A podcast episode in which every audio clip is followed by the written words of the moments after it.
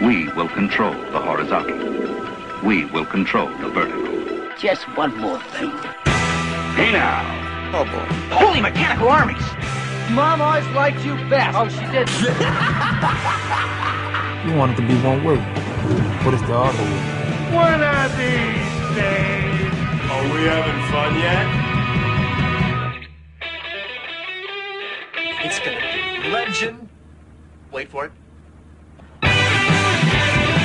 Now, you might very well think that, but of course I couldn't possibly comment. Bertie Helens agree. Oh, come on! Missed it by that much. Good evening. Hello and welcome to the Televerse Sound on Sights TV podcast. This is Kate Kulzick and I'm joined, as ever, by Simon Howell. Simon, how's it going? Well, I don't get to have Thanksgiving this week, so I guess I'm not having as good a week as you. Woo! It's going to be awesome once I catch up with those four reviews that I'm laid on for the website and put up this Boo. podcast and put up the Walking Dead podcast and make Thanksgiving. Then it's going to be Oh, awesome. the world's smallest violin. Yeah, it is. A, it is a pretty small violin, but it's going to be awesome once we actually get. What is Canadian things like? What are the the food traditions of Canadian Thanksgiving?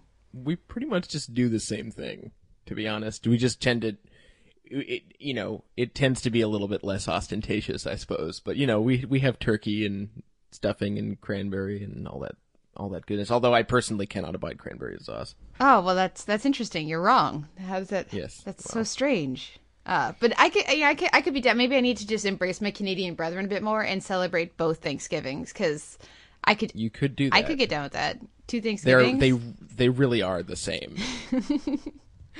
Well, we have uh, a fun show coming up. We, we're at the end of the show. We're going to talk with Dan Heaton from Sound on Sight, who uh, he was previously on. I think we did Veronica Mars with him. Yes, and oh yeah, that was quite a while ago. and he's uh, here talking with us about Sports Night, which is our first baby steps into Aaron Sorkin since the new newsroom. So that should be fun. Um, also, the, the oh, FYI, the audio uh, for that is a, not quite where I would hope. So just be warned. There's some some levels and things. So uh, we apologize for that. Tel- Televerse regrets the error. levels and things. Um, but uh, we'll strive to have better audio quality for you in, in the future. Um, we Yes, Skype is Skype is a a, a, te- a testy mistress. yes, very fickle. Anyways, that that was a lot of fun. Um, and we also I want to mention up here at the top we uh I was on the TV times three podcast this week, so that's going to be going up I believe on Wednesday. So we talked uh, about Fringe and some of the other shows that we're going to talk about here, a bunch of the Tuesday comedies, and I think Parks and Rec. But we also talked about Grimm, and so for those of you who enjoy Grimm, I, you know Simon doesn't watch it, so we don't really get to talk about it too much. That was particularly fun for me. So go ahead and check out the TV times three podcast if you want even more TV talk from me. Uh, we got some comments from you guys and tweets and everything. It was lovely hearing from you. We I got I had a uh, nice conversation with Ken about The Walking Dead. Of course, our Walking Dead podcast should be actually by the time this is up, that should already be up on the the Televerse feed in iTunes, or you can find it at Sound on Sight, and that's the two of us along with Ricky. We uh we were a little mixed on this. Like the three of us didn't quite agree on this episode. Uh, no, I mean I think I think we all agreed they were good things and bad things. I just don't think we necessarily agreed on what those good and bad things were. Yes, uh, but that was uh, yeah that that was interesting. About like half an hour, forty minutes of, of Walking Dead talk. So if you're looking for that, you can you know check out Sound on Sight. Also, I talked with a bunch of people about uh, the Amazing Race, which was fun, and we'll we'll get to that later in the show. But uh, but we, let's let, let's mention first of all, we didn't get any iTunes ratings or reviews this week, but hopefully next week we can be thankful for someone hooking us up. That would be very much appreciated. Eh? Huh? Um, but I do want to mention at Sound on Sight we have that uh, Blu-ray giveaway for the complete Friends box set. And to enter, you just need to email admin at soundonsight.org with uh, which, which friend are you most like, I believe is the question. And if you want a sen- second entry in the drawing, then you can also email me, theteleverse at gmail.com, with your favorite Friends moment. And that's going to be running until, I believe, the beginning of December. So you still have a little time there. I wish I was eligible because I want a 10, a free 10 season Blu ray box set of Friends. that would be awesome. Yeah, it's a pretty it's a pretty boss prize. I think it's probably the most ridiculously lavish thing we've ever given out. So uh, hopefully, you you know, somebody will one of our listeners will will get that prize. Um, what else do we have going on at Sound Outside right now? Uh, well, uh, it- it's not quite December yet, but December is Tarantino month, so we're gonna have. We've already recorded one podcast. We're recording another one this weekend. We're actually storing them up, which is something we never do, and um, we're gonna be releasing those up until the release of Django Unchained. I assume we're gonna have some columns as well, which I imagine will be nice and controversial. And yes, if you haven't seen our our redesign, which is still relatively new and still relatively Shiny. not still relatively shiny, maybe not 100% totally complete, but uh, we we have been enjoying it and um yeah. Check I that out? think I think you should. Not to mention, we always have uh, we have a lot of reviews going up every week for uh, TV coverage. That is at Sound on Sight. Um, let's see, we have. Hon- Honestly, I actually think I do le- legitimately think there are too many to list at this point because we cover about like fifteen shows every week. Oh, So- at least. at least. Um, pro- probably more. And I personally do Homeland and The Walking Dead, both of which I got in on time this week, which was a bit of a miracle. Yes, I'm I'm a little behind. I I was out of town without internet, so I'm behind on Fringe, Vampire Diaries, and Treme. But those are those are mine as well. So you can hopefully I'll be caught up with that in the next few days, so you can check out our reviews at Sound on Sight. Uh, but we have uh, a lot of shows to talk about this week, so let's dive in here with Tuesday, and let's let's first we're gonna group again like we did a couple weeks ago. We're- We're gonna group the Tuesday comedies uh, all together, and so first let's do uh, Ben and Kate Career Day. Uh, what did you think of this when we had uh, Ben going in trying to become a, a wine seller, and then I, I think the the moment for me this week was definitely BJ crying about the elephant and the dog, which got the first like hardcore you know belly laugh for me that the show has has gotten. I like this episode. Uh, what about you? I think. Well, I feel like in general the Tuesday comedies were a lot stronger this week than last week. I'm not sure why that happened, but uh, I feel like this may have been their best episode yet, or at least their funniest, which is something that I feel like feel like a broken record on Ben and Kate, where it's like, oh, it's cute, but it's not quite funny enough, and this was actually really funny, which was great, and so I feel like they're maybe about to hit their stride which would be really nice because I, I support them, and I, I, it was nice to see them get a full ep- uh, full season order, but they don't seem to be doing very well ratings wise. So hopefully it it means it's picking up steam and picking up an audience. Yeah, that'd be nice. Uh, yeah, this was good. I agree. New Girl was good. Menzies, uh, we got uh, yeah, a very blissed out Nick, um, angry, and then trying to get rid of diffuse his rage. Not to mention some nice stuff with Schmidt and Cece. Uh, what did you think about the Winston stuff though? I still feel like they haven't really figured out Winston. Yeah, no, that that that was probably the low point of the episode, but it was still a lot better than I think the last few episodes. Um, to to me, the the asterisk for Tuesday comedies are getting better is Mindy Project, which I feel like still isn't quite working. This episode has, was one that you know because I look through the the the week in, the weeks in TV and kind of type up what's coming, and so this episode, Danny Castellano is my gynecologist, is one that has been shuffled around a few times. I think it was supposed to be like episode three, and then it was going to be episode five, and and so I, I think they weren't really sure where to place it. Uh, you can see there's you know the, there's that opening scene which I actually really enjoyed with the pants uh, that uh, was tacked on because it, there are co- conflicting things in the episode. Uh, Right? Yeah. but uh, I do think it was. I was a little wor- nervous about it because it's been jumped moving around, but I actually enjoyed it, and I think that cast is starting to come together. Though they need to really, they need to use Anna Camp. I don't understand why they aren't. Yeah, I had the same thought where they seem to bring in Anna Camp for one scene in every episode, and she never fits in with every with every other character at all. She's Yeah. just sort of around, and they sort of made a half-hearted attempt to ever interact with some other people this week, but it didn't really work. She's being totally wasted for sure. Yeah. Um, and then we have uh, Happy Endings, Boys to Menorah. I, I think this was one of their more successful, uh, at least maybe the most successful this season so far. Which and I, uh, I, I think the highlight was the the Max and uh, and Brad stuff. Um, though I did enjoy Alex being just really dim. I guess is the right word. It's not that she's stupid so much as she just It takes her a minute sometimes. yeah. Uh, yeah, uh, Happy Endings was good. Um, I, st- I still I continue to feel like I place it just a slight notch under the other comedies that I really enjoy, just because I do find it a little formulaic and a little bit too safe. But uh, this, I mean, if if you're gonna do a happy endings episode, you may as well involve, you know, comedy stylings at bar mitzvahs and ridiculous dance routines and airport takedowns. Yeah, seriously, why not? Why not? um, uh, let's see. We have uh, next we have Parenthood, which I unfortunately was not able to get to. Um, but what what was happening with the Braverman clan this week? This was a bit of a middling episode. It, it had, like usual with Parenthood, some good moments, some annoying music cues. Actually, since I'm talking about this alone, I may as well rant for a bit. I have no idea why on earth they would have a romantic scene between uh, Mae Whitman and Matt Lauria earlier in the early in the episode, set to a song that is earnestly titled "I Don't Want Love" by the Antlers. It's, it's, this is not an arch or ironic show. It can't get away with things like that, and it shouldn't try. Um, so you know, again, the music in the show continues to baffle me in strange ways. But uh, other than that, it was a, a, a fine episode. I'm, I'm really struggling to remember individual elements of the episode other than the Mae Whitman, Matt Lauria stuff. Uh, the cancer plot line continues to roll on in more or less the expected fashion. The one disappointment was there was no Ray Romano this week, so you didn't miss any any movement on that front. Oh, it's too bad. I, I will uh, catch up with that episode as well as this week's. Hopefully, uh, it, we're going to have a couple days here with uh, next week in the, or at least on the next podcast where you know, thanks to Thanksgiving, they're we're going to have a few days off. So hopefully, I will have time to catch up with that. On Wednesday, we had the next installment of Top Chef Seattle. We really liked the premiere and the way that they changed it up there.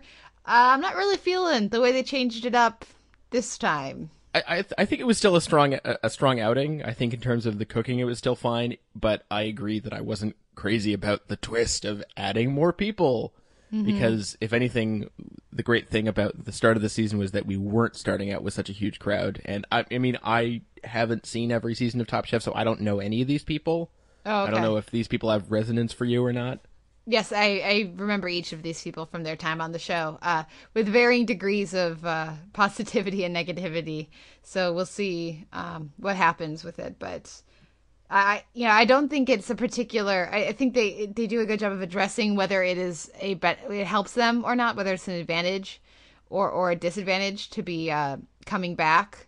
I think that both sides make valid points, but um, yeah, I, I would be more, more, far more interested in just seeing this new batch of chefs. I think they seem really interesting, and I'm, I'm enjoying them so far, at least. So I kind of wish that they, it was just them, but Yeah. Also, is it just me or is Colicchio being a bit more hands on this season? A little bit more. Uh, I was worried that it was going to turn into a, a coach, like a coaches and mentors and teams thing, like Team Colicchio versus Team Emeril or, or whatever. And so I was very glad that that didn't happen, especially when I had heard everybody talking about some sort of twist. But uh, yeah, we'll see. I mean, I, I always enjoy watching Top Chef and seeing what you know the chefs come up with and crazy challenges. I, I, I should say I haven't been blown away by any of the cooking yet. Like there, there's been nothing that I just look at and like ma, which it, in inevitably happens in the best bits of Top Chef. But uh, I'm I'm still hoping that's going to be coming later. Yeah, it's still early. Next, we have Supernatural, A Little Slice of Kevin, uh, which was uh, entertaining. We finally got some answers about Cass. Uh, I, thought that was very well executed. I look forward to Amanda Tapping being on the show. I was a fan, I'm a fan of hers from uh, from Stargate SG One. So you know, we'll see. I think I don't know if she's playing Metatron or, or what's really going on there but I think what we get is pretty good. Uh, I I wasn't as big a fan of Mrs. Tran this week. I, I did the performance that is, uh, but other than that, you know, I'm, I'm still enjoying uh, enjoying Supernatural, and I do I think this season is a definite improvement over what we were getting before. So more Dean and less Sam, at least right now, is a good thing. So this episode made me a happy Kate. But let's move on to Thursday, and again, we're going to group the comedies. We have 30 Rock, Aunt Fatso versus Jack Donaghy, Parks and Rec, Leslie versus April, Always Sunny, Charlie's Mom Has Cancer, The League, The Tailgate, and the, I believe, season finale of Children's Hospital Eulogy. So there's a lot going on on Thursday. What stands out for you? Well, of those, I I I've decided to not catch the league, so I I, I have no I have no opinion on that. Oh, The League was good. It's one of was their better it? ones of Oh. the season. Yeah. Oh well, that's that's unfortunate. Ken Marino Um, shows up. We got a bunch of uh, fun guest stars. So y'all to y'all have to catch up with that one later.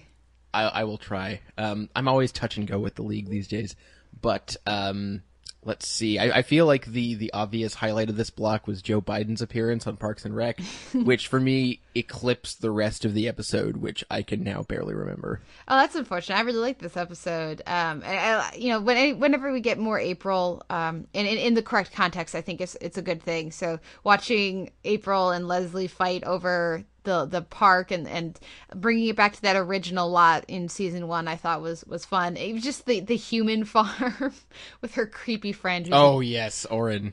Oh God, yeah, that was that was pretty great. Uh, Thirty Rock, I think the um the the stuff with Donaghy and Tracy Jordan was interesting, but uh, again, I enjoyed it when I watched it, but it's not really standing out to me. And with Always Sunny, as as much as I was laughing and, and enjoying this episode, it does again feel like they're running out of ideas. It's this is the third episode this season where it's been highly reminiscent of a previous episode and they've been sort of commenting on the fact that they're doing the same things. That's funny and that works the first time. It doesn't really work anymore by the third Yeah. time. What's worrisome is it's not their last season.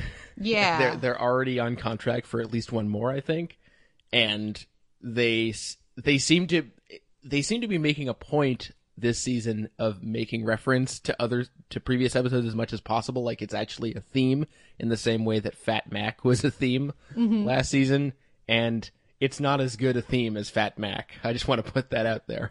Well, I think they, they had a newfound like burst of creativity with Fat Mac last season. I do, and I think last season, the season was at seven, is if not their best, one of their one of their best seasons. Uh, it was really strong, and so that makes I think even by comparison, this season feel even less creative and interesting than it would be, you know, in the context of seasons maybe five and six. Yeah. That that that being said, I did like the pitch black tone of the ending of this episode. Yeah, which was a, a, a nice contrast to the relatively family friendly fare we were getting for the rest of the night. Yeah. Um, and then Children's Hospital is one of it. I, I, I enjoy, enjoyed this episode and just the um the ridiculousness of it. When I, I always enjoy when they do a newsreaders episode, uh, and I guess we are getting uh, another spin-off in the uh, in January if, if this episode is to be to be believed. Um, and when you know, again, Rob Corddry's on everything, and this episode is about his character's death, sort of. And just the way that the episode ends is pretty great. And I assume when we come back, he's just going to be alive again, and they're not going to comment on it. I would love if they stayed in continuity and worked with him, maybe maybe as a ghost. Oh God, that would be awesome. That would be great. I feel like they could do a lot with that. I love how a season later they they can still milk the Kate Walsh joke and it oh still gosh, works. hilarious! Love it. um, so that I think that's you know, anything else on Thursday comedies, or is that the the Nope, gist? I thought it was a pretty pretty solid batch for the most part. Who won this week, Tuesday or Thursday? Oh, that's a good question. I'm gonna have to go with. Oh, they're really close this week. I don't know. That's tricky. I feel like Tuesday was more consistent, but Okay. Thursday maybe had some higher peaks.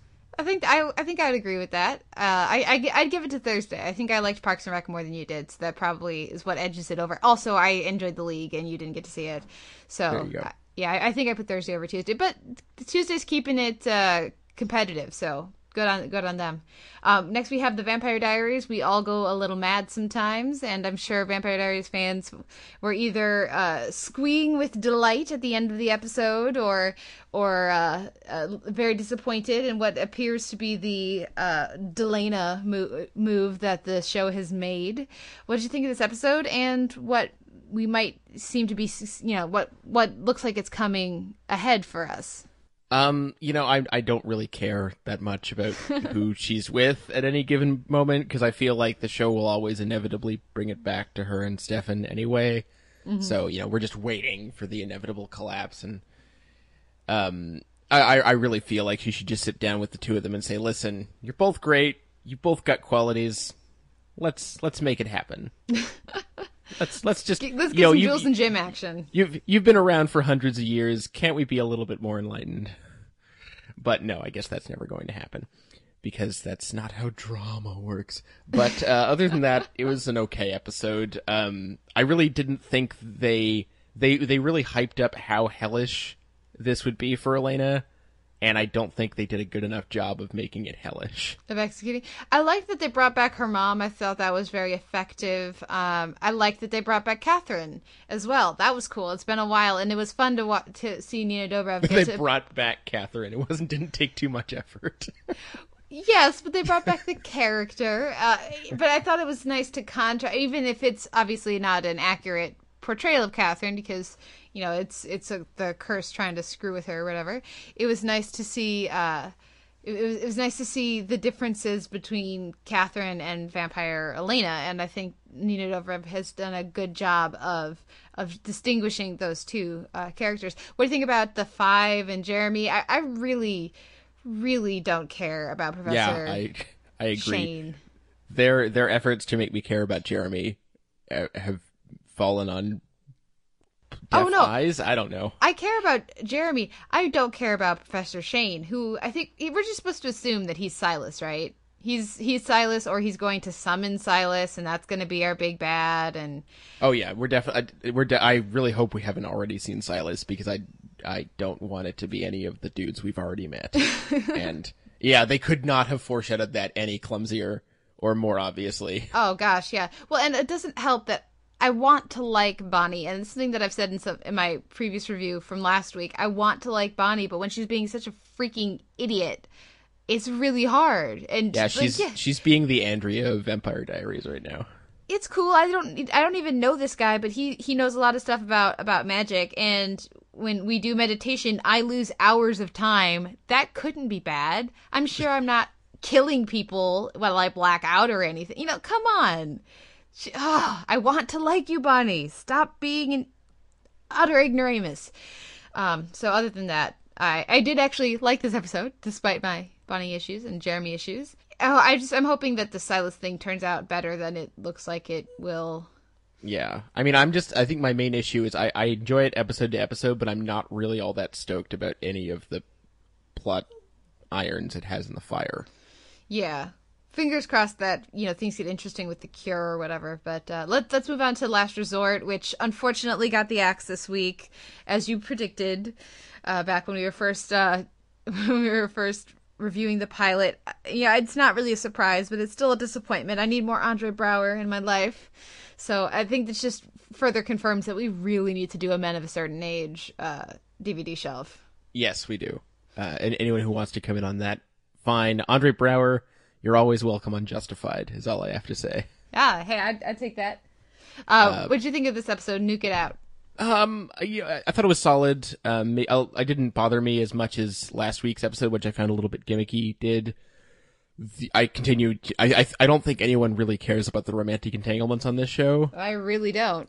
I, I, I kind of I I would be curious to see what the sh- what another version of the show would do with that plot time after ditching those elements because I feel like that could have been a more interesting show. But the actual you know intrigue parts of the show I think are, are still working uh, fairly well. Interesting to see uh, Robert Patrick in a in a very different position at the end of the episode, and I, I think the main thing honestly that I'm looking forward to is is I'm wondering since they got the axe, they've gotten at least enough notice to rejig the finale, which I'm really looking forward to. I'm going to see if it can pull an awake and just go balls out nuts at the end because they know they're not getting any more. And this is the sort of show where it could have a really huge ending. The world could have a just nuclear meltdown. Could just blow up, yeah. So I would not be, that would be pretty damn cool, to be honest. But, um, I'll be curious to see if, if they have enough time to also rejig the episodes before that and sort of ramp up a little bit more and, uh, and kick up the pace even more than they've already done. Yeah, that would be nice, definitely. I and I think if anybody is, has the potential to deliver on something like that, it, it is Shawn Ryan. And he also said, and I talk about this on the TV Times Three podcast, but he did uh, send out to, Twitter that he is going to deliver a finale that, that they will put something together to have a distinct ending. So we'll see what happens with that. I, I uh, I actually was very much not a fan of, of what we get at the end with Robert Patrick's character, the COB. Uh, that is completely uninteresting to me, and uh, I want to think that the show's going to go somewhere different than the million other times we've seen this storyline. Except that they haven't done they haven't gone in a different way with the love triangles or the you know some of these other elements on the show. They haven't surprised me. Like i would hope that a shawn ryan show would. So i actually have very little hope of any anything interesting with the COB. You know it, it, if if he just immediately came back to base and reported into andre braugher's character that what had happened and that he needed you know he was going to need some detox or something like that, then that would be great. But I really think we're just going to get several episodes here of secret addiction and. I mean, nobody. Are you really actually looking forward to that? Uh, well, we'll see. I mean, uh, I, I would like to see them go a different way with that, and sometimes they have. I mean, I feel like they accelerated the Jessy Schram plot more than I was expecting. That's true. which true. was nice, and and as well as pairing her up with Autumn Reeser, which was great. And I feel like that's really kind of redeemed the DC stuff a little bit. Mm-hmm.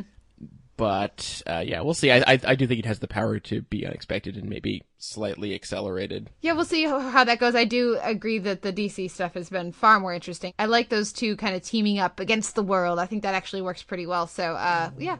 So we'll see. We'll see what happens. Um, definitely still a disappointment that it's canceled, but I guess we'll see what Shawn Ryan does next. Yes. And on Friday we had Grimm season of the Hex and Beast. I'm actually gonna skip talking about this one in any length because we did spend so long talking about it on TV times three, and because you don't watch it. But I think it was the, the thing I I have to mention is it was a to be continued. But you get to the end, there's a cliffhanger. It says to be continued. Sorry. Because this That's is their cute. fall finale, and it's not coming back for a while. They're already about halfway through the season, so uh, I thought that was pretty great. Well done, NBC, and thank you for that little touch. Um, but let's talk about Fringe 5 2010. I feel like maybe I'm alone in this, but the the Peter Observer kicking ass becoming yeah be, becoming a little bit more unhinged and uh, from from human reality. That stuff was great. Rest of the episode, eh. I don't know. I wasn't engaged with with uh, Blair Brown or any of that stuff at all. I liked it. I was glad to see Nina back. I always enjoy Blair Brown. I, I do think it's remarkable how much better they've done at aging both her and Lance Reddick as Broyles this this season. It was kind of glaring last season when they did their flash forward. So that was that little touch was nice.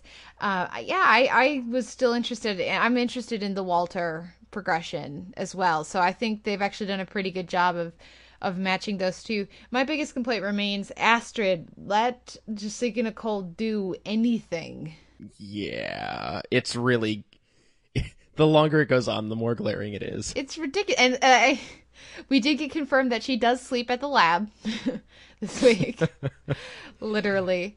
Um, yeah, there's. I mean, yeah, we talked about this in the TV Times Three podcast, but the tapes are all in the the lab, but they're swirled around to various points of. They're not like together in any way. It just, I, I'm having trouble with the tapes, but I think what this episode does and does get right, um, and I did like you know the the Walter stuff, the Blair Brown stuff much more than you did. What this episode does get right though is um, Peter, and I, I think it's great to see Joshua Jackson get some some material to work with. I feel like he often is the the least served of the main cast. He he tends to be reliable guy most of the time, the character. So it's nice to to see Joshua Jackson actually get to do something interesting. Well, and by do something you mean act like an observer, which was pretty cool. It, it, it, I think I feel like he got the mannerisms down pat, which was nice to see. Well, and I like that you could kind of see him transitioning in and out of it at various points, with because Peter's still sort of in between. So I, I enjoyed I enjoyed that uh, the progression over the course of the episode. I thought worked really well. So we'll see what uh, what, what comes with with that. We only have I think next week is our this final episode. Oh no, we were off this week. Then we have maybe one more this fall before waiting until January, something like that. Yeah, hopefully they they send her out with a bang. Yeah, there's only five episodes left, so and the, it's a two part finale, so we're we're really getting in towards the end game here. But uh, I think they're going out. They're they're going out well. It doesn't feel like we're there yet, but you know, I guess we're just not used to Fringe having short seasons. Yeah, yeah, I think that's true. Um, let's move on though to Sunday and the Amazing Race episode. Uh, this was leg eight uh, of tw- I think it's what tw- twenty one. I want to say season, season twenty one or race twenty one. Um, this was in Moscow, and we saw we said goodbye to the Rockers. Uh, your your your your boys, the Rockers. Well, I guess your secondary boys, your actual boys are the Chippendales, but uh, Can I just say that my choice of the Chippendales is looking was- better. Yeah, Is looking really good right now because they fi- this was the first time they won, right? yeah. and it's not it's if you got to win for a first time it's good to do it late in the game and they've been really solid the only thing that has me concerned is uh, is the bum ankle but um yeah the fact that, that I, I picked them right away because they're not a couple they're they're physically capable and they're nice dudes Yeah, and who didn't seem like they'd be fighting or fighting with other people yeah. so they they seemed like a pretty solid bet. I'm, I was confused when nobody else picked them, and it made me a little bit lonely. But now I feel better. Uh, James and Abba, like they've got to be some of the nicest dudes I've ever seen on the show, and and and the coolest. And it, just the way they went out was so depressing and random. There's been a lot of people screwed by cabs this season. I know that I remember Phil Keoghan had said that in some of the early interviews at the beginning of the season. We saw Amy Purdy got eliminated because of a cab, uh, and and there were a couple other teams like the volleyball college volleyball player and basketball player. Yeah, yeah. They got eliminated because of a cab. There've been a bunch of people who've gotten eliminated because of cab choice or random happenstance. So, uh, I, I mean, I think that James and Abba are a definite contender for the next time they have like a a, a, a best of season where they have c- contestants who didn't win come back to try again. Uh, I think Amy Purdy and Jamie uh, and and Daniel, sorry, I should I should include her partner as well, and as well as the Rockers would be excellent contenders for that. It just it sucks. You don't have your passport, so you you know it doesn't matter that you're hours ahead of what anybody else you know these other teams were at. You just have to leave. Yeah, uh, I really love this, this stuff with uh, with Ryan taking the test Oh, over God. And over and over, and that professor guy they got was amazing. I love that professor. I loved how awkward it was when one of the when one of the contestants got it right the first time, and he still did the fake out, Uh, yeah, yeah. uh, which which was uh, pretty hilariously uh, stilted. Mm. But uh, yeah, he was great, and I also loved the uh, the cab driver we got early in the episode Who's just like hanging out. in the in the pink shirt and like smoking like chain smoking in the in the cab. That was pretty great. Uh, the the challenges weren't. I, I I think you mentioned to me that the Russian dance challenge was not nearly difficult enough, and it really wasn't. Like I could have done that, and I have two left feet. Yeah. and also two left hands. Yeah, I mean the the only challenge to that was that you know if you had a physical issue like you know James and Abba had the one had the knee problem and the James and James have uh, the one guy had his ankle one James I should say had his ankle was was really sore but as soon as you know you see them going to do this challenge he's like oh coffee grinder okay we got this Yeah. Kick, kick, oh, yeah, kick, that, kick. that was great. The other depressing part of the episode was when James and Abba get eliminated, we don't get to see any of the stuff that they did, including the speed bump. Well, which no, we do see the speed bump, which was the the limo thing. That was the speed bump. But I Oh, think it? they probably Okay. honestly, I think they just didn't do them because if they didn't have their passport, they weren't gonna be able to go on anyway. So why do a, like the dance challenge? You know, Oh, fair enough. Okay. that's yeah. what I would assume that they fig- you Yeah. know. You know, maybe if they weren't so tired and sore, and you know, then they would have done it anyway. But Is this the first time in the show's history that someone's been eliminated that way by losing their passport? No, I don't believe it has. The last time it came up, I think was last season, but you know they were through the power of Twitter. someone act they actually managed to get the passport back because they were still in the states where people actually know what the Amazing Race is. Um, but uh, but but no, that this I believe this is not the first time that a passport has eliminated a team. Mm-hmm. It's just the most depressing. Yeah, well, especially given the cancer and the injury, and Yeah. now this. It's just like, uh, yeah. it's, it really sucks. So yes, hopefully they return at some point. Yep. Uh, let's move on to Bob's Burgers and Indecent Thanksgiving Proposal. This episode was amazing. This does this episode win this week? Was Bob's the best? It's I- it's Bob's I think, or I Parks think Bob's for was me. the best. Uh, I th- Bob's was a little more consistent for me, but yeah, everything about this was great. Um, the only reason, honestly, the only reason I didn't want to spotlight it is because I don't have that much to say except it was hilarious. and every episode of Bob should be some sort of holiday episode, and every episode of Bob should feature a dream sequence or tripping on absinthe. or tripping on absinthe. Yeah, I I loved how incredibly surreal that was. And I, I feel like there's a certain sort of weird sweetness only the show can get away with, where at the end of the episode, the uh, the Belcher clan sits sits around drinking absinthe and talking about it, and it's it's bizarre and not really. If you were watching real people do it, you'd think it was strange, but it's okay to do on Bob's Burgers. And um, yeah, I, I think the line of the week actually for me, I forget whether it was Tina or um, I, or or Louise or who who exactly said it, but there there was a line about um, th- someone wanted to know what the lady parts were. and and and uh, and one of the girls answered the vagina and the heart.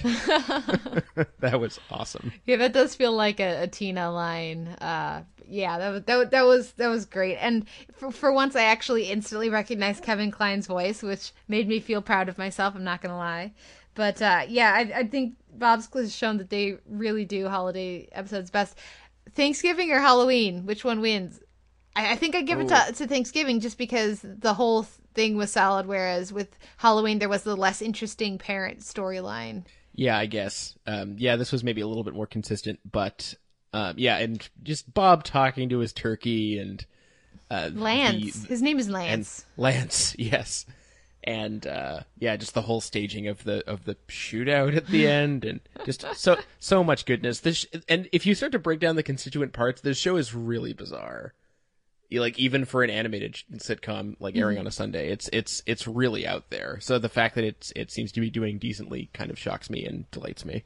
Well, and I also want to mention the the animation of the the dream sequence. You mentioned when I was talking to you that it felt very Miyazaki, and I think that's absolutely accurate. It was nice Yeah. to see that little element of a slight shift in the animation. Yeah, and I very rarely notice the animation for for good or ill, so it was it was nice to see a, a little bit of style creep in. Yeah. Let's move on to The Good Wife. Here comes the judge. We had Amanda Peet back on the show playing the, you know, her fir- her first time going up against the firm as part of the DA's office. We get, uh, uh, I always enjoy, was it, it's Judd Hirsch, right?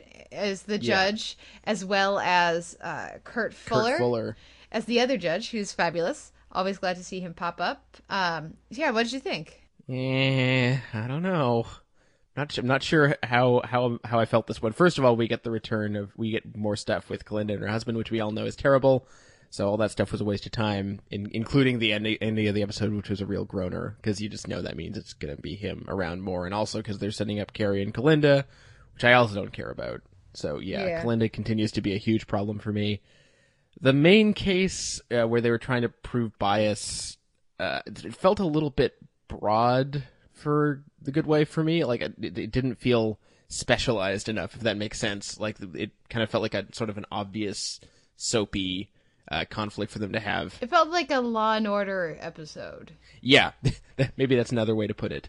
Um, which and yeah, and the this was mentioned elsewhere, but the idea that this case could immediately make them financially solvent didn't really seem to make sense.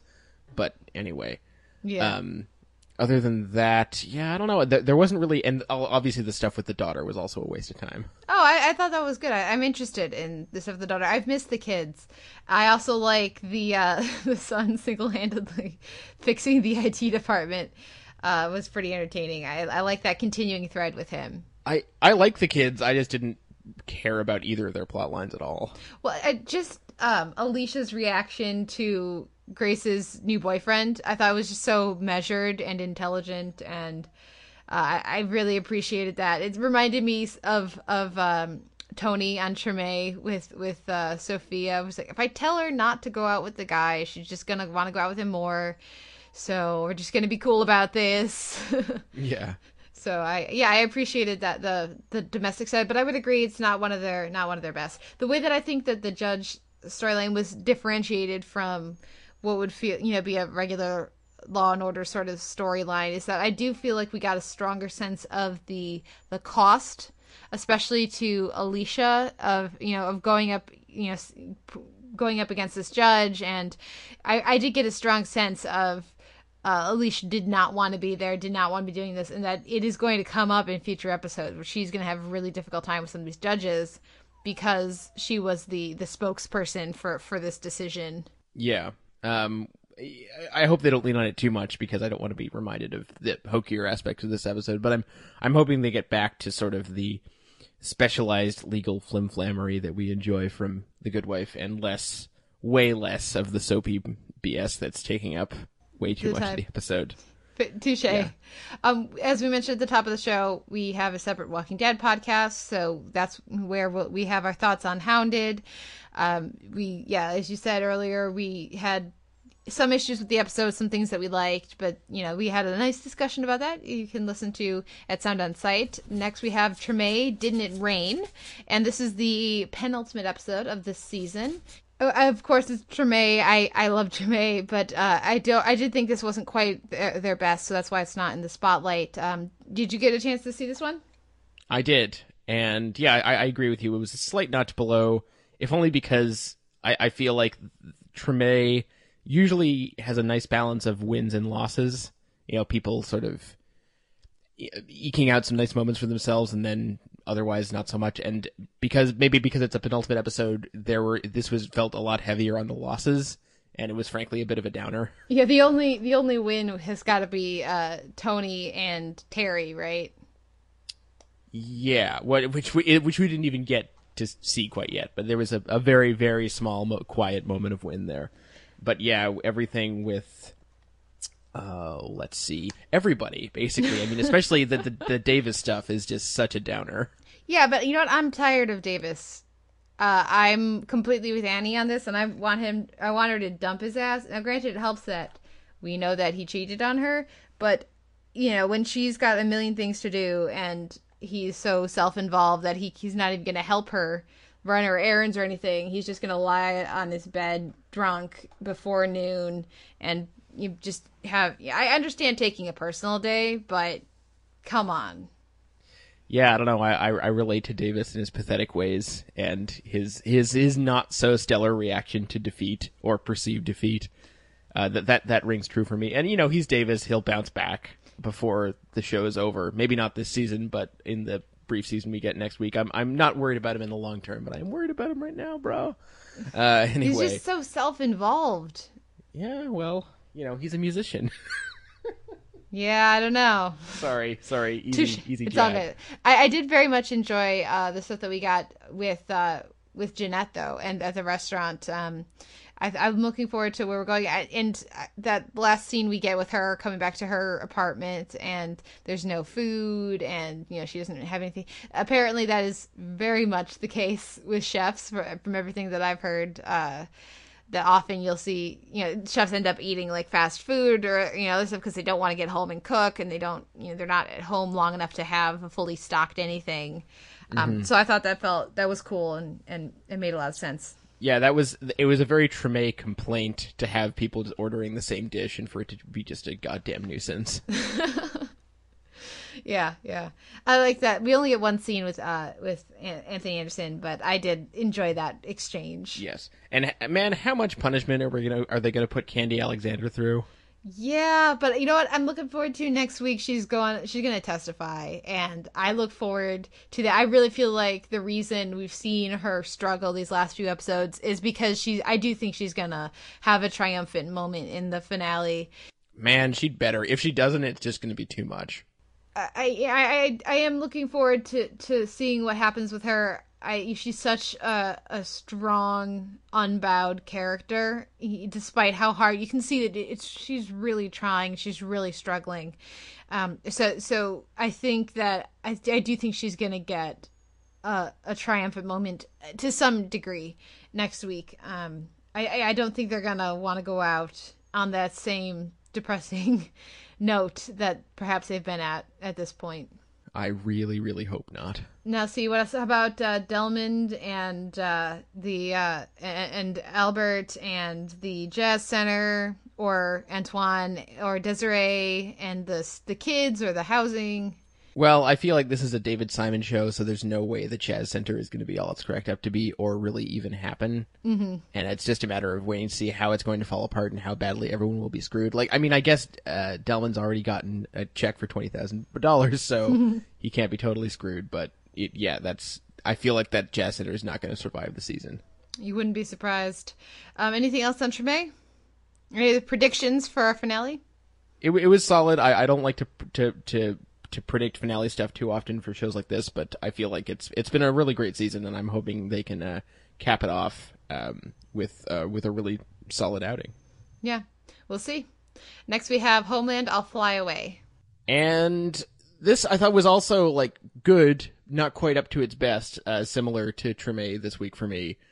The I, I feel like there was a little bit too much build up to Brody's escape at the end. I feel like in terms of Homeland cliffhangers, it was it was good, it was cool, but a it was teased last week in the in the promo, which they really shouldn't have done, and b it it just paled in comparison to uh, to some other uh, stunts they pulled.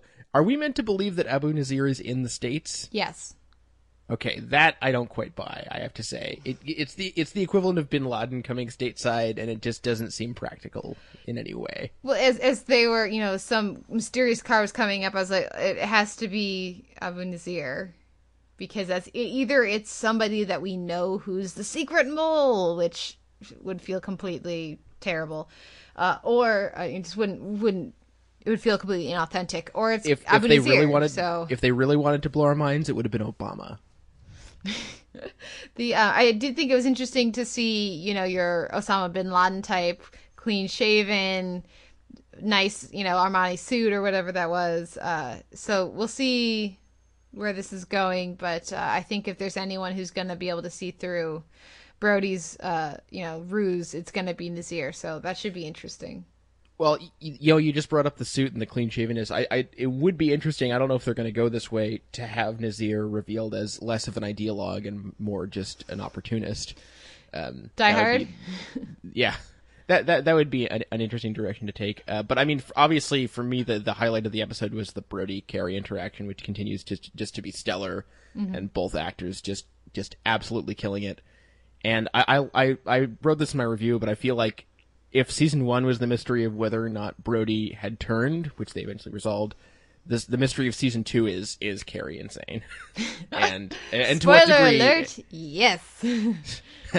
and but but you know to what degree and what does that really mean mm-hmm. and you know to to what degree is she capable of controlling her emotions it, it, it can she at all does she even want to and she's really the enigma of this season and that's a good a great direction for them to go as long as they're relying on on those two actors they really ca- can do no wrong in terms of the broad strokes Yeah, I absolutely agree. Um, the last thing I'll mention is Dana. I thought she was really good this week. I thought it made sense for her to go to Mike, and I like I, yeah, this Yes. this Mike, I I'm happy to have on the show. This sort of you know as opposed to him. interloper mike as well as opposed to uh, Gumshoe Mike. right yes So Yeah, yeah. I think I was. I've been surprised at the way they've folded Mike back in in ways that mostly feel organic, and it, and it makes sense when when he when he has that that when she asks him how how how, hard it was just to disappear. It's like that. That's actually a very valid question that everyone should have been thinking about, and for some reason nobody did until just now.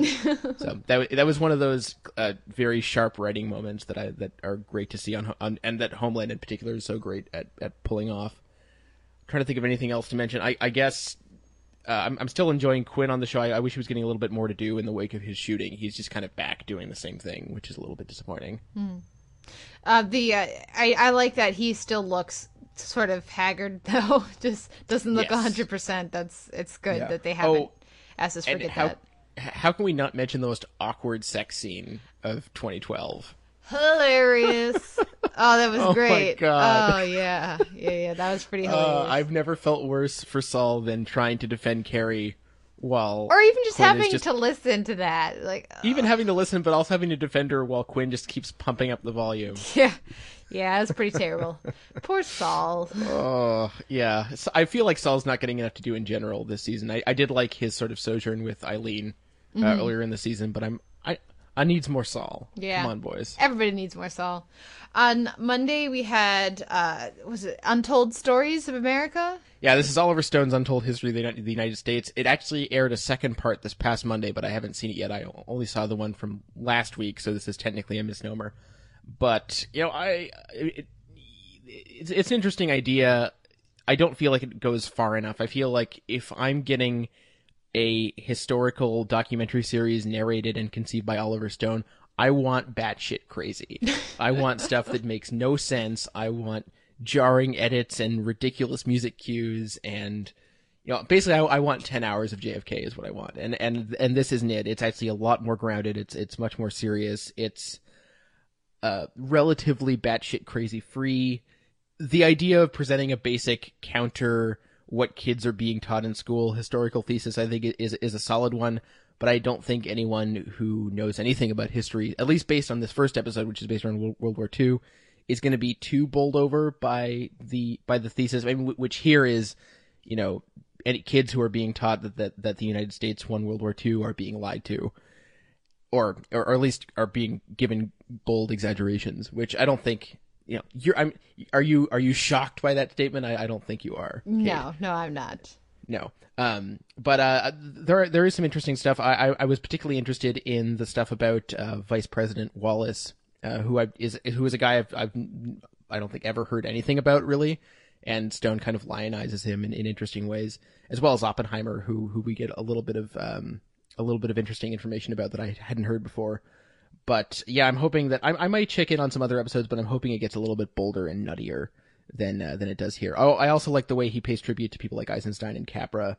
Uh, in the middle of sort of these these historical anecdotes, uh, I like the idea that it's also sort of charting the the evolution of film because that makes sense. Uh, but I, I, feel like we could go for even more of that. So yes, Oliver Stone, for once, not crazy enough. On Monday, we also had the Voice Top 10 perform. I'm just going to mention briefly. I, I, do think most of the performers did pretty well, but there are still people are calling this. Uh, pretty much all the recappers seem to think this was like one of the best performances ever in the history of the show eh, from everybody. Everybody was great, um, which is just not true. So I'm kind of confused by that. I understand the coaches getting caught up in it, and you know they know these people personally. They so it's easier to overlook some, I don't know, singing out of tune and some other things like that. Uh, especially you know getting the live performance element to it. But I don't understand why some people are falling all over themselves with some of these performances. You know when you're watching with that disconnect of the TV.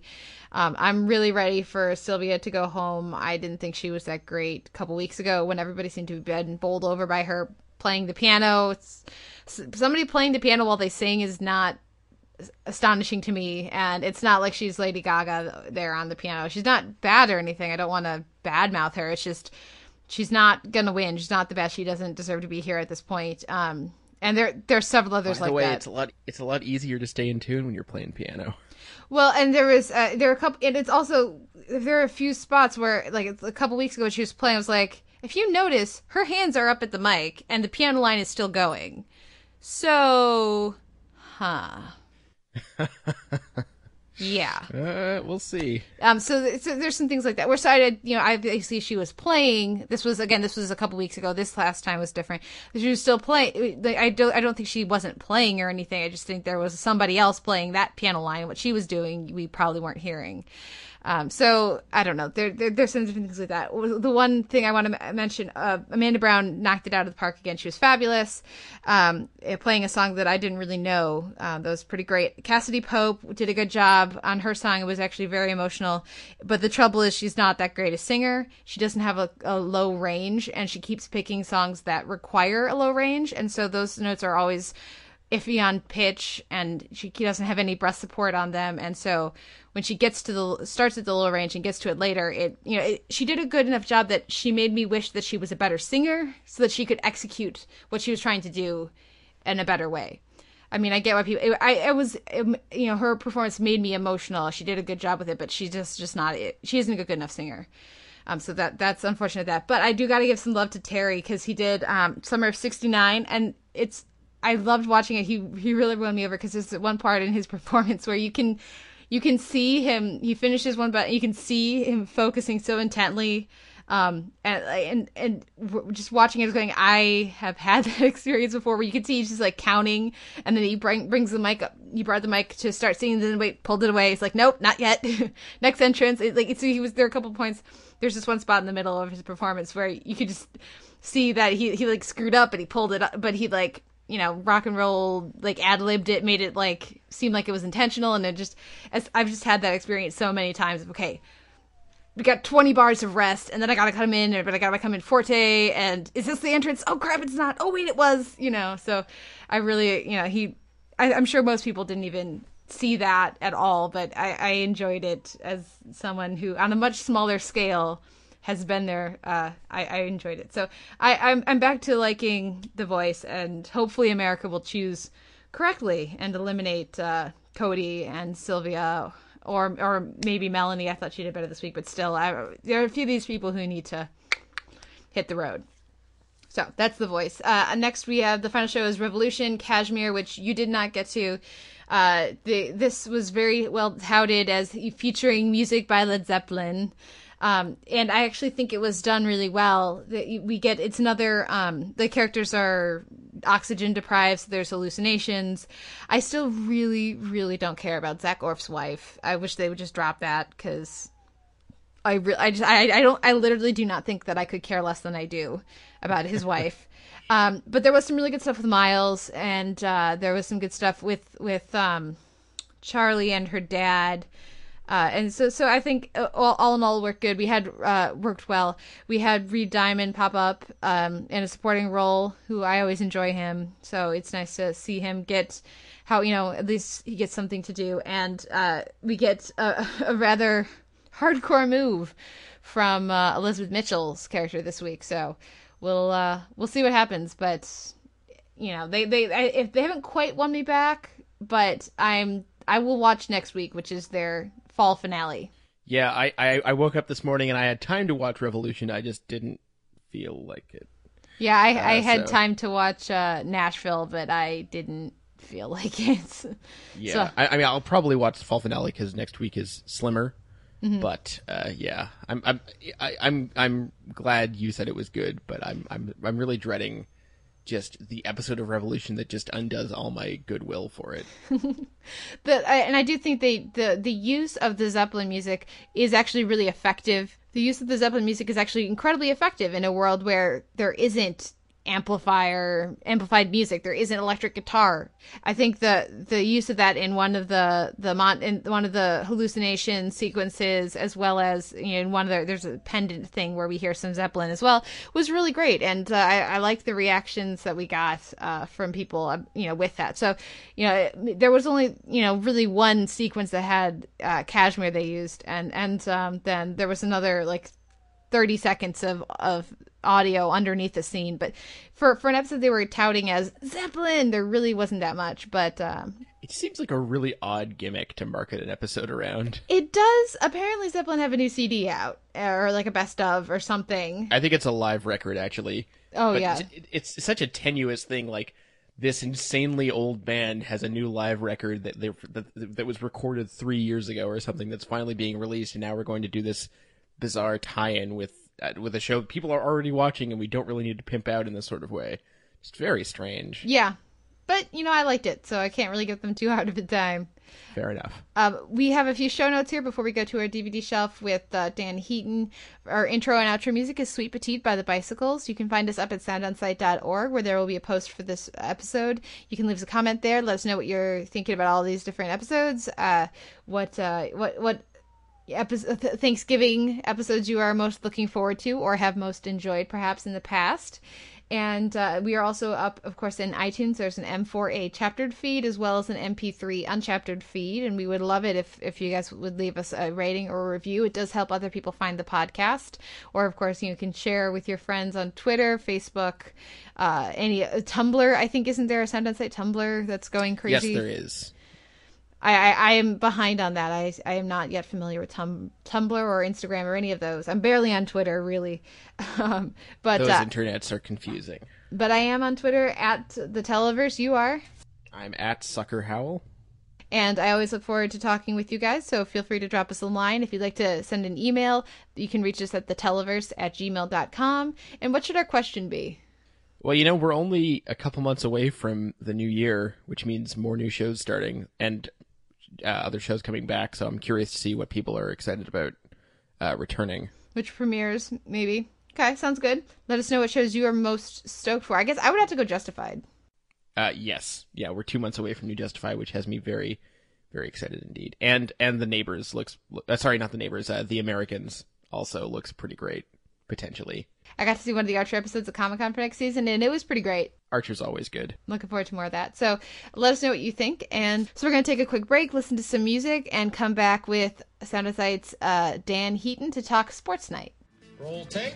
Good show, everybody. Tonight on Sports Night, we'll show you what comes up. Dan Casey, we're on you in 60 seconds. Uh, excuse me. Dan's got his hand raised. Why are we quoting high-level sources inside the Swiss Olympic Committee on Helsinki's bid for the 2010 Olympics? What's the problem? Helsinki's in Finland. Really? Yeah, don't worry, I got it. Are you sure? Am I sure that Helsinki's in Finland? Yeah, I'm quite sure. I thought it was in Sweden.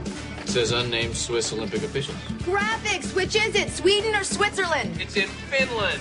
Elliot, get something up on the net. What do you need? We think Helsinki might be in Finland. Yeah, we think there's a pretty good chance. Coming in live in 15. We'll change it on the teleprompter. Cool.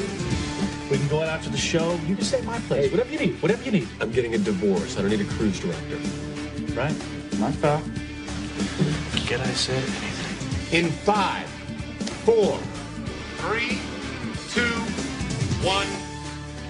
Good evening, everybody from New York City. I'm Dan Rydell alongside Casey McCall. Those stories and more. Plus, we'll take you live to the locker room at Arrowhead. All that coming up after this. You're watching Sports Night on CSC, so stick around. We're out. Up in 60. Yeah? Finland. The national bird is the whooping swan. Thank you.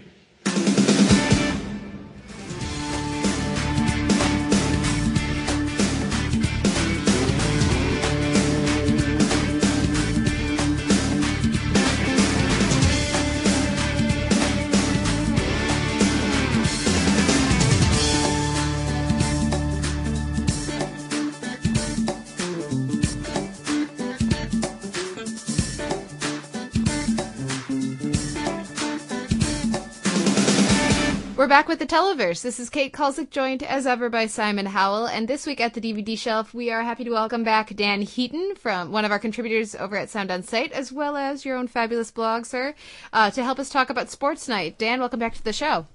Oh, thanks, guys. I'm glad to be back. I'm looking forward to talking about a show that I definitely love.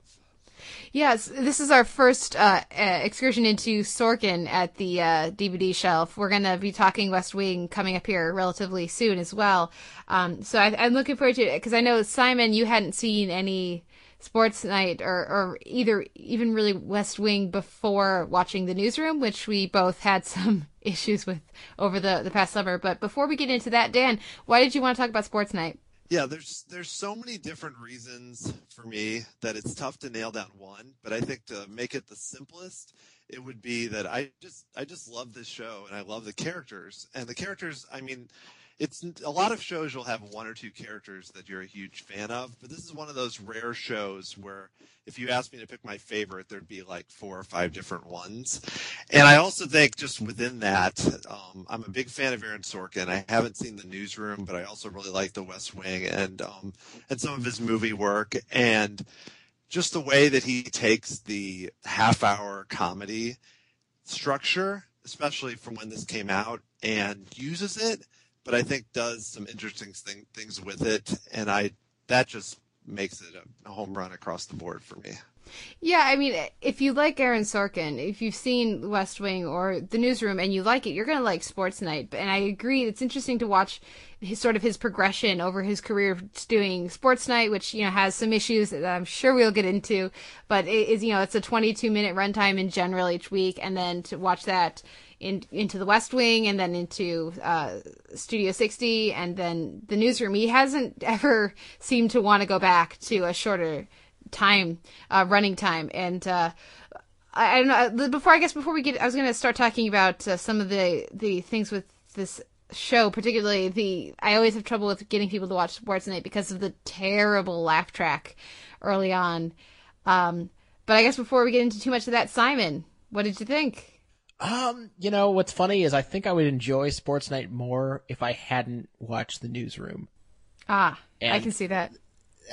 I, I, I feel as though the the newsroom as uh, go back and listen to an older episode of the Televerse if you want to know more about this, but the newsroom is a show with some very serious ideological and script issues and character design issues that what's interesting to me is that those issues to some degree show up on sports night in a less irritating fashion, but I, I had a difficult time assessing Sports Night as its own thing because I kept thinking about, oh, I see how. uh, I mean, obviously, for instance, the, the the design of the of the character of Dana, played by Felicity Huffman, it's impossible not to think of Emily Mortimer's character on the newsroom when you're watching Sports Night, and she's not as offensive as Emily Mortimer's character on on on the newsroom, partially because she just isn't, and and partially because you know she, this character we're now seeing on a 22 minute comedy, and so we can expect the environment to be a little more madcap, that for there to be more antics, and so when we watch our character freak out, it's a little bit less grating, but. I, I, I did think of that quite often. So for me, the, the material on the show that worked the most was the uh, Dan and Casey material. That's Josh Krause. Uh, sorry, wow. Um, that's uh, Peter Krause and help me out here. Peter Josh Krause Charles. and Josh Charles. Yes. and Josh Charles. Thank you. Um, I and and uh, uh, it's been a weird week of like TV deja vu and and pinging back back and forth, watching this and then The Good Wife immediately afterwards, and that guy hasn't aged very much. Yeah, I do think uh, that the main sort of couple. This is something you asked me earlier in the week when, as you were watching some of this. Uh, I do think the main couple on the show really is uh, Dan and Casey, and I think the strongest parts of this of the series are when those two are are communicating. I know later in the run, especially as uh, Sorkin was investigating more into uh, Dan and letting Josh Charles get some darker stuff to play, it, it felt like there was a disconnect between those two characters. That was, you know, it was kind of hard to watch. I don't want uh, TV daddy and daddy to fight, um, but uh, but no, I you know I. I it's interesting that you say that you can't watch Dana without thinking of uh, Emily Mortimer's character because that's so opposite and backwards because you can't watch Emily Mortimer's character without thinking of a Dana, who is such a better character, and Felicity Huffman, uh, I think, does such a better job with again a very similar type or trope. Uh, and so, so it's just so weird to, to, for me to hear you, you have that perspective on it, Simon. Like, of, of course you would, but, uh, but yeah, so Dan, I think the answer here is just don't watch the newsroom. I I think that makes sense. I think I'm going to hold off on that. And also, you mentioned Studio 60, and I I enjoyed that show too. But I think the issues you brought up are kind of similar. Where in that show, it's the same thing. Where I think Matthew Perry and Bradley Whitford's characters are the best written, in a sense, to me, and the most interesting. Mhm. And I'm right with you guys on Dan and Casey because when those, especially in the first season, like you mentioned, when those two are just sitting at the desk and back and forth and their, you know, their relationship, it's perfect. When you start to dig into things that, you know, I love the show, but there are times when Dana and Natalie are, you know, very well done. And then there are times when, especially with one road that Dana takes in the second season, where you think, what is Aaron Sorkin doing? And I think that's where the easiest thing you can attack at it. But back to the, the time frame, I think one thing I like about Sports Night more than any of his other shows is, is the short time frame because the show feels so breezy and relaxed and he doesn't cram so much. I don't know, so much plot into it. It's just some of the show, the, my favorite shows are just them hanging out. It's Mhm. just a lot different than when he has an hour and he had like with Studio 60, especially when he has to create lots of inventive, crazy plots to fill the hour. Well, and he also tends towards um, more dramatic and uh, stories of import, where you feel the characters being very important. Uh, in, and that that's one of the things that can become a little overbearing with Sorkin from time to time in his hour longs. But with only 22 minutes to work with, you know, if, if it's much better with the, the, the quick paced walk and talk patter kind of element of his, of his voice, of Sorkin's voice. And it, I just, it really makes me think of a screwball comedy, a lot of, you know, his, his rhythms and, uh, what he's doing. And I agree because you have that shorter runtime, it does let you be more zany and, and have that be acceptable. You know, you get that with some of the female characters, but also with uh, some of the, the men as well. It, it lets you get you know some of these really significant character beats and intense moments you know like they they have a few of those on this show um, but without having so much weight behind it because you haven't had as long so they they're able to build up reach a moment and then come away with it come away from it um and, and not have not make the whole thing seem as I guess self serious as can happen, you know, in the weaker moments of some of Sorkin's longer shows. I do think though that idea of cramming a dramedy into a, tw- uh, which it really is what the show is. Um, I I feel like that has some awkwardnesses as well. Uh, I'm particularly thinking of you know generally speaking when you cut to commercial break uh, during uh it, it, in a sitcom it's it's not really it's it's not re- it's not usually at a huge dramatic moment uh, and or or at least not in the way that it occasionally happens awkwardly on this show. Like for instance, I think it's in uh, Six Southern Gentlemen when uh, Isaac Jaffe, um, Robert Guillaume's character, says something about uh, says something to I believe Josh Charles about how he shouldn't come to him on the authority for all things black, and it should be a, a mark that a remark that we take a second to deal with and then react to, but instead it cuts to commercial, and it's it's it's like they couldn't find a better place to do that. They were just kind of stuck. You know, mm-hmm. I've only seen the show on DVD, and I think it plays so well that way because you just roll through the episodes, so you don't feel the kind of tightened shortness. I think because they just you can run through, you know, four or five of them, and the story is just kind of flowing. So I think that's a good point about, yeah, like when they have someone like Dan give a big speech about you know his brother's drug abuse and if then if they cut you'd say well wait wait what's going on? Whereas you just roll into the next episode.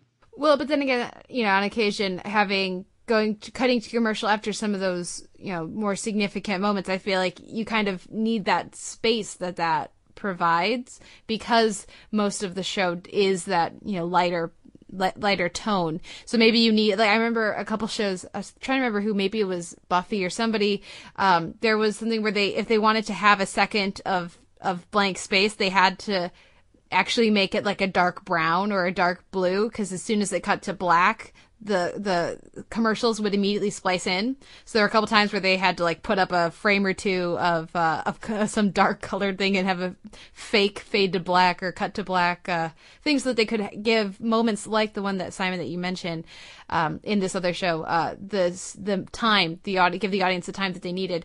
And there's a couple moments um, that I have a similar you know that, that work I think because you don't immediately cut back to you know whatever's going on with Jeremy and uh, and and Sabrina Lloyd's uh, character as well. Uh, and then like one of the ones that pops immediately to mind uh, whenever I think of the show, when I think of dramatic moments, I, I of course think of Six Southern Gentlemen um, of Tennessee, which I, I love that episode. But I also always think of Casey talking to was it Ted McGinley about uh, saying you're wearing my shirt. Uh, and it's just such you know there are just certain moments like this that the show for for what is ostensibly uh, a a dramedy, but you know, on the more on the comedic end of that, I would say there are some really punch in the gut moments in this show, and I and I love them all. One thing I do find interesting also is people talk about you know the laugh track and how it appears in the first season and then dims and then season two it's not there. That's not exactly true because there's at least one episode in season one with no laugh track. Mhm. And that's uh, and maybe there's more than one, but Mary Pat Shelby, which is actually only episode five, I think. I, I didn't notice a laugh track on that one, and it makes sense because it's one of the more straight up dramatic episodes. Yeah, that that's a good example. I mean, the thing, the only place where I really look the laugh track is something that I notice a lot is like the pilot and a few of the other ones, and it just seems. I think after watching the whole thing, it seems so out of place. Where, and sometimes they're throwing it in at parts that are kind of funny, but they're awkward, and I think it's that's a good thing though because I had you know I've had experiences where I asked said you should watch Sports Night to someone and they got stuck because of the laugh track before they even got into a few episodes. And I mean, it's unfortunate because I feel like once it really gets rolling, five, six, seven episodes in, there's no way they wouldn't keep watching it. Well, and also there, I, I I noticed that it's a fairly honest laugh track, in the sense that they they're not trying to milk laughs out of scenes that don't feature any jokes. Mm-hmm. uh, which is good. But that also results in five, six, seven minute blocks where there is no laugh track, and so that then when it comes back, it's also mixed fairly quietly, which helps. But then when it comes back, it's even more awkward. Well, and yeah, I I think just Aaron Sorkin dialogue, you know, it's something that has often been said of Sorkin, and I think it's absolutely true. He doesn't write for characters; he writes everything in his style, and then the actors have to give it their best shot to give to come up with individual characteristics for each of their characters. But Aaron Sorkin dialogue doesn't work with a laugh track because it's too fast. And when you have it, it, it it's just incredibly jarring to ha- you know. There's no pause for for a line to land. That's not how you know. So so I feel like the, some of the earlier episodes where where that laugh track is so much more uh, featured, they feel really stilted. It you know there's a couple. Apparently Jeremy is hilarious in his early appearances because everybody likes to there's so many just I, I felt like that was the most awkward part watching the the earlier episodes. I you know, like his in, in, immediate um when he first comes into audition for or to interview sorry my, my world's getting in here to interview for his job uh it's apparently hilarious that he doesn't know basketball and so therefore felicity huffman asked him about basketball. So i i don't know but i sorry i'm just rambling a bit but i i do have had again like i said that exact same experience where somebody will watch this and just can't get past you know that that that laugh track and i know i'm curious what you guys think about this i remember watching i think there's um family guy has made some some jokes at the show's expense and some other shows as well there's this notion that sports night isn't actually funny i think the show is r- hilarious i really enjoy the comedy of it. Uh, is that just me yeah, I um, I, I think it's very funny. I mean, I've I've watched the show straight through four or five times, and I still was watching it this week and laughing at episodes. And I think maybe it is it doesn't just have as many and that's mainly because of Sorkin straight up one liners, I guess. It's more about especially once you get to know Dan and Casey and, you know, Jeremy and everyone that it's funny just because you know them. And if people come in, watch one random episode, they'll be like, well, I don't know why, why is Casey funny or why, you know, and maybe that's the reason. But for me, I think it's really funny. I it's I don't know. I I I can get why people don't find it funny. Um, I don't find it funny in a I'm act you can actually hear me laughing kind of way. I very rarely audibly laughed while watching, and I I watched about fifteen to twenty episodes. I'm not sure somewhere in between, not quite half the show, and it was pretty rare that I was audibly laughing. It's more of a it's more of a smirking series than a laughing series for me. Okay, fair enough. Uh, so should we do characters, episodes? Well, I I feel like, given my earlier tirade, I feel like we need to talk about Dana. Okay, let's talk about Dana. I, I kind of feel like she she was the biggest sticking point for me because, like, as much as I like Felicity Huffman, I feel like there's that just predicts so everything that's wrong with with the newsroom, and it, she doesn't always bother me, but the number of episodes in which her personal life intrudes on her professional life and she lets it happen is a little ridiculous. Oh, I love Dana. I think Dana's great. And uh, while yes, you can see what you know, this is why if you listen to some of the early reviews of Newsroom that we were doing, um, I was complaining about how the Newsroom was everything good about Sports Night done not as well, and all of the problems just taken to eleven. Because uh, yeah, there is that disconnect there with that character as far as very few other characters seem to bring their personal lives in.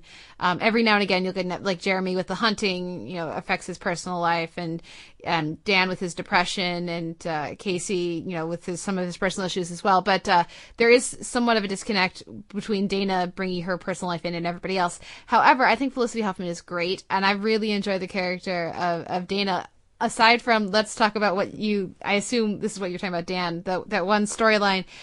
Really we, we both like each other. We want to date. Oh but you need to date other people first instead. That's the stupidest thing I've ever heard in my entire life and I was just it was driving me nuts for that entire arc. Yeah that every time I watch it it's like I forget because they have the first episode of the second season called um, Special Powers, where they, you know, finally Casey and Dana kiss, and it's a great episode.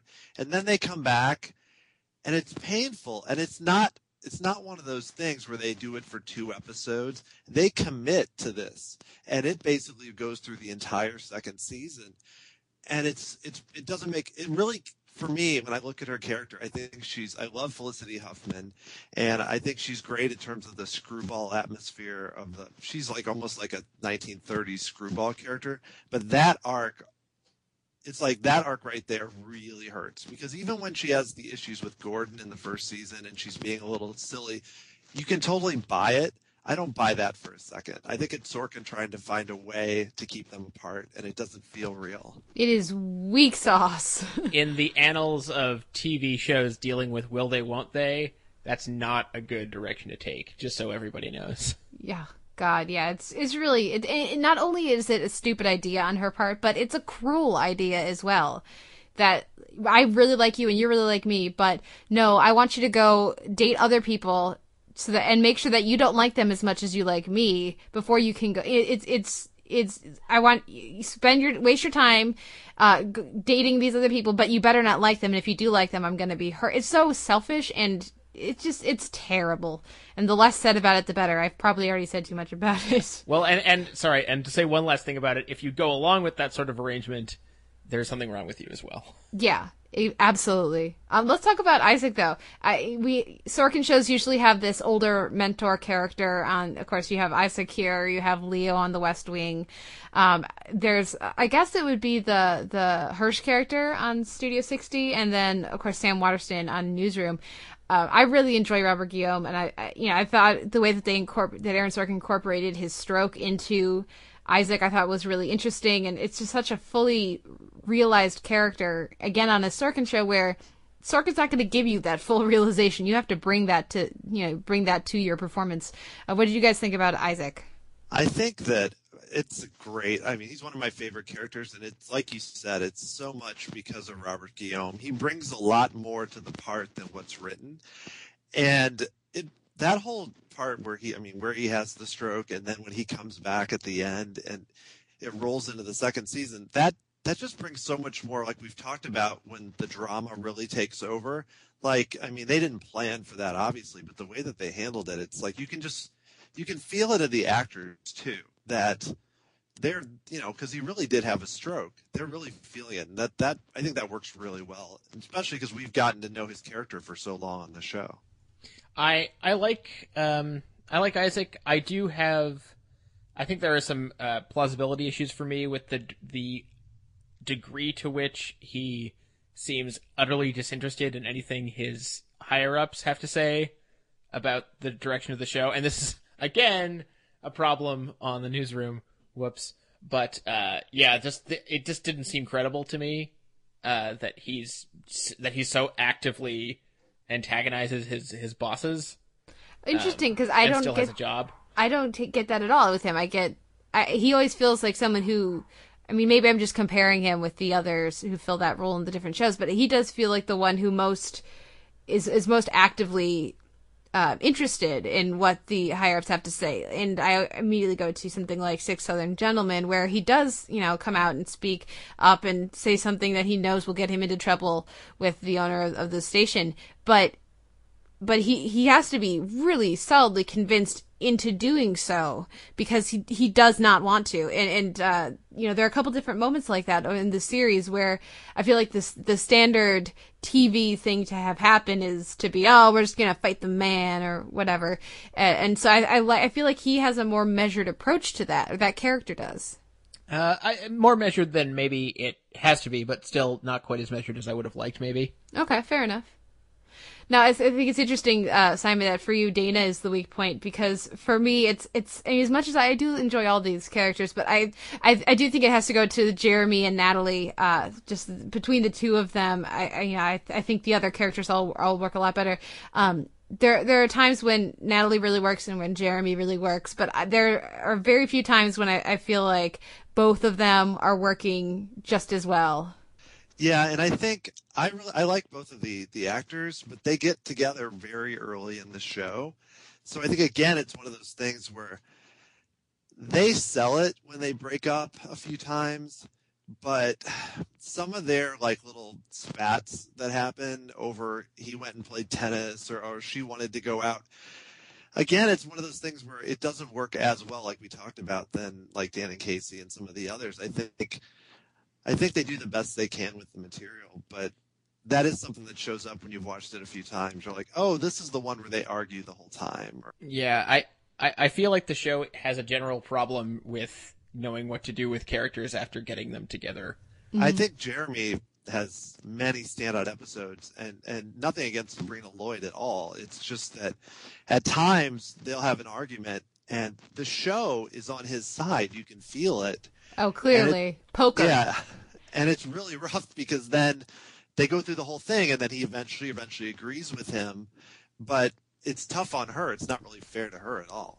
Yeah, I feel like if anything, the problems that we're going to see come up in the newsroom are more clearly foreshadowed by the Natalie character. And she's the, you know, I love how she, at the beginning of the show, she's really great at her job and really smart and really competent. But then you have this notion of Jeremy protecting her and knowing what's best for her and she doesn't. And there's a lot, I mean, the scene that always reminds me that, that the most, uh, you know fully is that that poker scene where Jeremy is like breaking down why she shouldn't do this and just has some really personal hurtful things in front of the entire workplace and you could tell the show is on his side and like that's somehow it's somehow okay because what he's saying is accurate that it's okay to to put somebody in this position. And so I think the way that that Sorkin really weakens that Natalie, you know, at various points of the series is, is a big indicator of some of his later uh, lady troubles, as as uh, there was a TM Big Red podcast. Yeah, I agree. That was the exact scene I was thinking of. Was the I watched that this week again? Was the poker scene, and this time it really. And I, I haven't even seen the newsroom, so just on its own came off to me like I watched it and I thought, "Wow, he's being really brutal, really and condescending." It's yeah, it's not that he's wrong, but then for her to turn around and you know say, "Oh, well, you're right, you're great," and it's like, really, would you do that? I, especially given, like you said, the way she was with like when she had the the issue, you know, the, the whole thing with the sports player and her, you know, getting in all this, all of that, and the way she handled that so well in the beginning.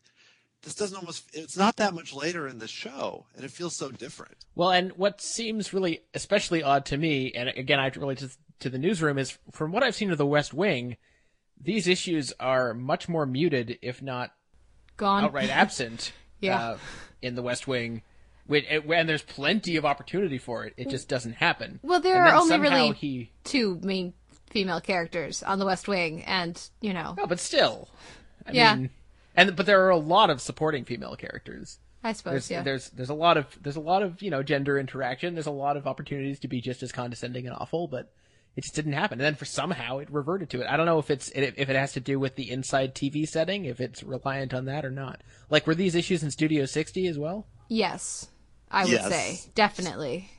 There were Okay. a few female characters, most notably, um, well, the Sarah Paulson character, and um, I'm forgetting, Oh, I remember. you know, where they struggle. He struggles to write her and does not treat her very well. Now, one of the things I think the show does do a pretty good job with, actually, is the Natalie and Dana relationship. They, you know, I, I enjoy their interactions. Um, while yes, it's all Sorkin dialogue, they it does seem like their friendship is different than, say, Dan and Casey's. And I like that, you know, especially in the the arc that Natalie gets with, you know, where she gets uh, sexually assaulted to some to some level by this uh, by this player. Uh, I I, I like that you have that dynamic between the two of them, and I, I think this what they what Sorkin gives the two you know actors to work with is really great, and so it's fun to see just that sort of a relationship. You don't really in West Wing, you don't really get it, and you get very little in Studio 60 uh, of female friendships, and so that's what I, I think one of the strengths of this show versus the other Sorkins. Yeah, yeah, as as I think we've established, the same sex relations are a lot sturdier than the actual romantic relationships. Now, do you guys have favorite episodes you want to mention, or you know, the other side? Um, sure, I can name a few. It, I couldn't come up with one. I, we've already mentioned a few that I wrote down, but one that I think is very good in the first season is Eli's Coming, which is actually the one with Isaac Stroke when they find out. But Dan spends the whole episode basically like something's wrong. Think bad things are going to happen, and then they slowly do with everyone. And one other one, there's a funny one that I really like called "The Cut Man Cometh" in the second season. That is not one of the heavier episodes, but um, there's just Dan and Casey interacting with this drunk boxing commentator that I think is very silly. And finally, um, celebrities, which I think is just a really good episode to show the people bonding together as a an office. Uh, yeah, I quite like the Cut Man Cometh. Uh, it's got a lot of good Dan Casey material. It also has some kind of some rather annoying Dana material, to be honest. But uh, I, I think that's where, where you know because the episode is so fun and she's being such a stick in the mud. uh, and it's really glaring. But anyway, um, I also really like uh, Rebecca from season one, and I liked that character and her interactions with Josh Charles. And I, I think it makes total sense that when it comes to the end of the series, she's kind of like the the the the uh, the love interest who's who stuck it out because uh, they do have great chemistry, and it's too bad we didn't get more of that. Um, let's see, those are both good. Uh, actually, every, every episode you mentioned is good. I mean, I, I I found in general the show was pretty consistent. I, there weren't really any individual episodes that bothered me. I missed the poker episode, so I guess I, I guess I should count myself lucky there. Well, the the thing that's frustrating for me with the poker episode is that I really have trouble with that scene, but I love the comedy of it. Shoe money tonight. Yeah, I have a lot of Yeah. fun with most of the rest of the episode. Um, other than a few episodes, pretty much all the ones that you guys have mentioned, I actually tend to think. Like with some other shows, I think of this in, in more moments and storylines. So I love Dana and the Lion King. I, I love um, when we, we deal with the whole Bobby storyline, but was it Bobby Berenstein or something like that? The Lisa Edelstein character, and I love the way that that plays out. Um, I I want to say that's in Cutman. We get the ending of that, or Yeah. maybe Eli's Yeah, we coming. do. I think that's that's fabulous. Um, I really like the stuff we get with William H Macy. He's not on my uh, TV enough because I don't uh, haven't seen. You know, was it episode? No, what's his show? Shameless. Shameless. I haven't seen Shameless, but I really enjoy getting to see uh, William H Macy and Felicity Huffman together. Um, so yeah, I mean, I think I tend towards more moments or or arcs, or even just you know things like Dan calling, uh, uh, or sorry, Casey calling Dana Smoky. Those are the kind of things that pop into my into my mind when I think of this show, rather than full episodes. Can I just say that you've mentioned William H Macy and Felicity Huffman, so I have to just mention Felicity H Muffman. Are you very proud of yourself? Yes. Yes. Okay. Yeah, I totally agree about the moments because that I struggled to come up with certain episodes because I feel like if I if I had just watched any episode in particular, I could probably not any episode, but at least twenty episodes, I could call that my favorite. So, and the way the first season ends, those last three or four are all great too. So so I guess uh, any final thoughts as we wrap up? Oh, one last uh, bit of annoyance with Dana, and then I'll s- stop talking. for Good. Uh, the fact that she doesn't immediately figure out who Clark Gregg is in those last few episodes. Come on. Um, so I'm curious quickly, what are your who are your favorite character? Like, what's your favorite character of the cast? You know, it probably would change depending on which episode I had more recently seen. Um, I guess I, I really enjoy, like we said, the duo of, of, of Dan and Casey. I guess if I had to pick one, I'd go with Casey. I do really enjoy um, Peter Krause. I think does a really good job with with the patter. Um, but I, I want to say I, I'm good. You know, screw. it, I'm going Isaac. Isaac is my favorite character. I got to go with Casey, and I, I I do agree he's a great fit for this. And I also just dread the fact that right after this is over, he's going to spend years and years trapped in Six Feet Under. Yeah, um, I was close. I almost picked Casey, but I actually came in with Dan. I think there's I don't know. I mean, he goes through a rough patch in the in the second season, but I don't know. There's some Josh Charles just handles the dialogue and the wit so well, and so does Peter Krause. They're both great. Well, and this was a show. One of the things that I, one of the reasons I hold this show so so close uh, is that this is a show that really introduced me to a lot of these people that I really enjoy. So Josh Charles, I remember seeing uh, when The Good Wife was premiered. I was like, Josh Charles is finally on my TV again. I was so glad to you know to see him get another good role, and I think he's really good here. And also Peter Krause and Felicity Huffman, and pretty much this entire cast was introduced to me by by uh, um, Sports Night. Other than Sabrina Lloyd, I first uh, saw on, on Sliders, so other, so I enjoyed her there as well. But um, but no, I think it has a really and, like when you look at who the, even the recurring characters are, it has a really deep cast. Yeah, I agree, and it also has um, Ted McGinley, the um, the show killer, on there as Gordon. So um, I had to mention him, but I think he does a good job. I don't. He's great, yeah. No, absolutely. So, uh, Dan, any final thoughts on uh, Sports Night? No, I um I'm glad we talked about it, and um I think it's a show that a lot of people, especially people that have seen these actors in other things, would really enjoy, despite some of the issues we mentioned. It's it's a great show, and and it doesn't take too long to go through it.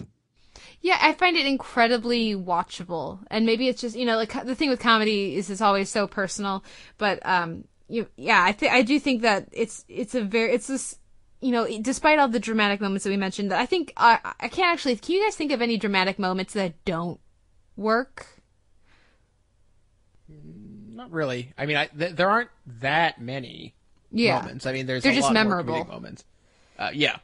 Um, uh, so, so you know, there there are the, the dramatic moments for the most part work. So, you know, I, I think the comedic on the comedic side, this is a really breezy show for me. It's really zany and breezy, but really watchable. So, I I would say check it out. And if you know, if you can get past the the laugh track episodes, uh, you know, if you can get you know in enough to to get to see what the show's like without the laugh track um and you like you know kind of pick a random episode if you like the comedy you'll probably really like the show Yeah.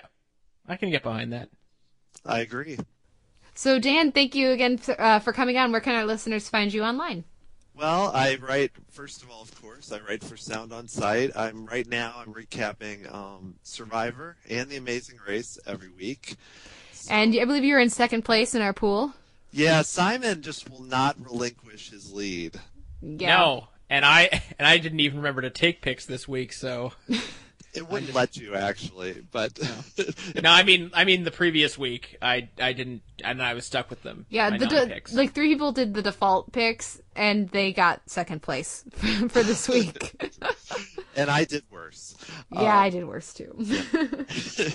and I'm also um, I have a blog called um, Public Transportation Snob, which is actually about movies, not public transportation, and Mhm. it's at ptsnob.com, and I'm on Twitter at ptsnob.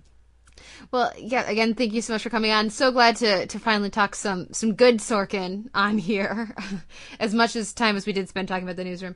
Uh, thank you everyone for listening, and we will be back next week with another episode of the Televerse.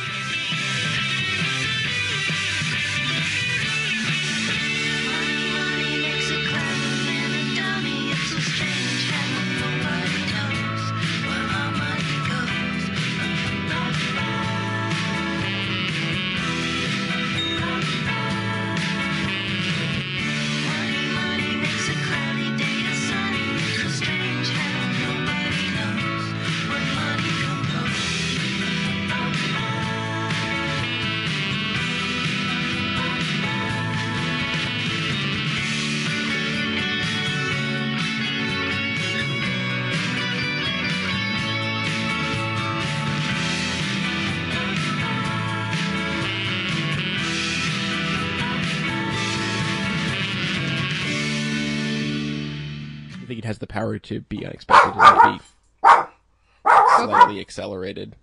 Dude. You just calm him down by saying dude. But he's getting too insistent now.